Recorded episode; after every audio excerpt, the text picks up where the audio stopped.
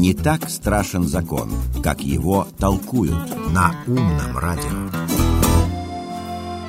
Если говорить откровенно, то жизнь каждого из нас наполнена рутиной.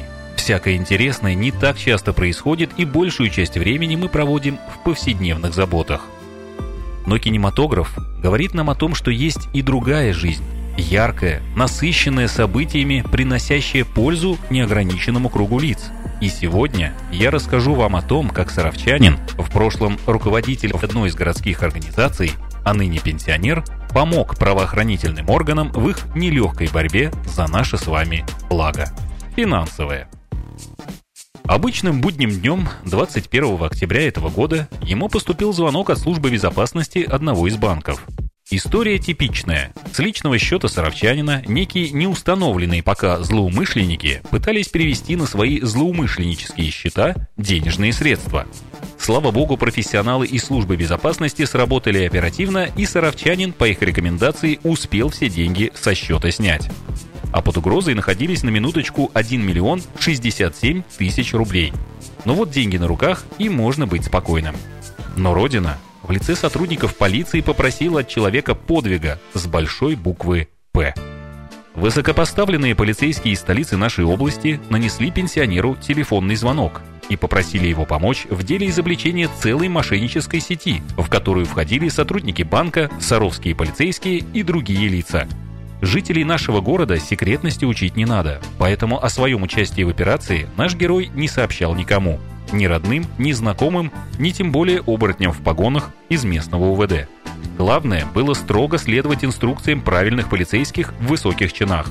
Надо отдать должное товарищу майору из ГУВД и его коллегам. Они оказывали саровчанину полную техническую и консультационную поддержку. Когда выяснилось, что телефон добровольного помощника не отвечает современным требованиям, сотрудники составили грамотное техническое задание по приобретению нового телефона, на который, следуя инструкциям, Саровчанин установил платежную систему Google Pay, к которой затем привязал номер специального счета, также присланного по секретному каналу борцами с преступностью. Спецоперация по пресечению деятельности организованной преступной группировки вышла на финальную стадию. Для того, чтобы прихватить мерзавцев, понадобилось имеющиеся у гражданина средства перевести на указанный секретный счет. Подняв воротник и надев солнцезащитные очки, мужчина отправился в один из торговых центров, где начал закладывать деньги в банкомат. Сумма, напомню, немалая, больше миллиона рублей. Меняя уставшие руки, пристально следя за окружающими, саровчанин закладывал в аппарат купюру за купюрой. Но вот деньги переведены, и, казалось бы, можно выдохнуть и расслабиться. Но борьба с преступностью не всегда идет гладко. Приходится реагировать на ответные действия мошенников. Оказалось, что приманки в миллион рублей недостаточно, и осторожные злоумышленники не торопятся в расставленные правоохранителями сети. Поэтому внештатному сотруднику пришлось оформить кредит еще на полмиллиона рублей. Хоть тут все прошло гладко, пенсия у него хорошая и кредит оформили без проблем. Следуя дальнейшим инструкциям, наш земляк отвязал от Google Pay предыдущий секретный счет и привязал новый, куда и отправил все имеющиеся у него кредитные средства. Операция стремительно шла к финалу. Горожанину нужно было соблюдать режим полной информационной тишины и ждать, когда преступная группа будет изобличена. После чего личные денежные средства сотрудники правоохранительных органов пообещали вернуть, само собой предварительно переписав номера и серии купюр – День шел за днем, новых звонков из ГУВД не поступало, и спустя неделю Саровчанин начал что-то подозревать. Скрипя сердце, он нарушил режим секретности и обсудил свое участие в спецоперации со своими знакомыми. Само собой, без подробностей.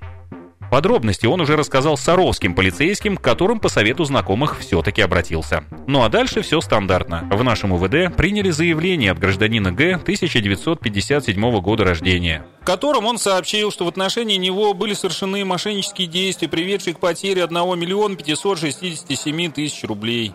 Друзья, мошенники действуют изощренно, применяют психологические уловки и даже IP-телефонию. Звонки потерпевшему таким образом поступали с более чем 20 номеров, причем некоторые копировали телефоны областного ГУВД. Еще раз напоминаем, что сотрудники банка не звонят с сообщением о попытках взлома вашего счета, а правоохранители не предлагают принять участие в ловле преступного элемента. Это не кино. Это наша с вами жизнь и наши с вами деньги. Прочитайте эту историю сами, перескажите своими словами пожилым родственникам, напишите на бумажке инструкцию. В любой непонятной ситуации звоните в дежурную часть по телефонам 605-22 и 605-4. Не так страшен закон, как его толкуют на умном радио.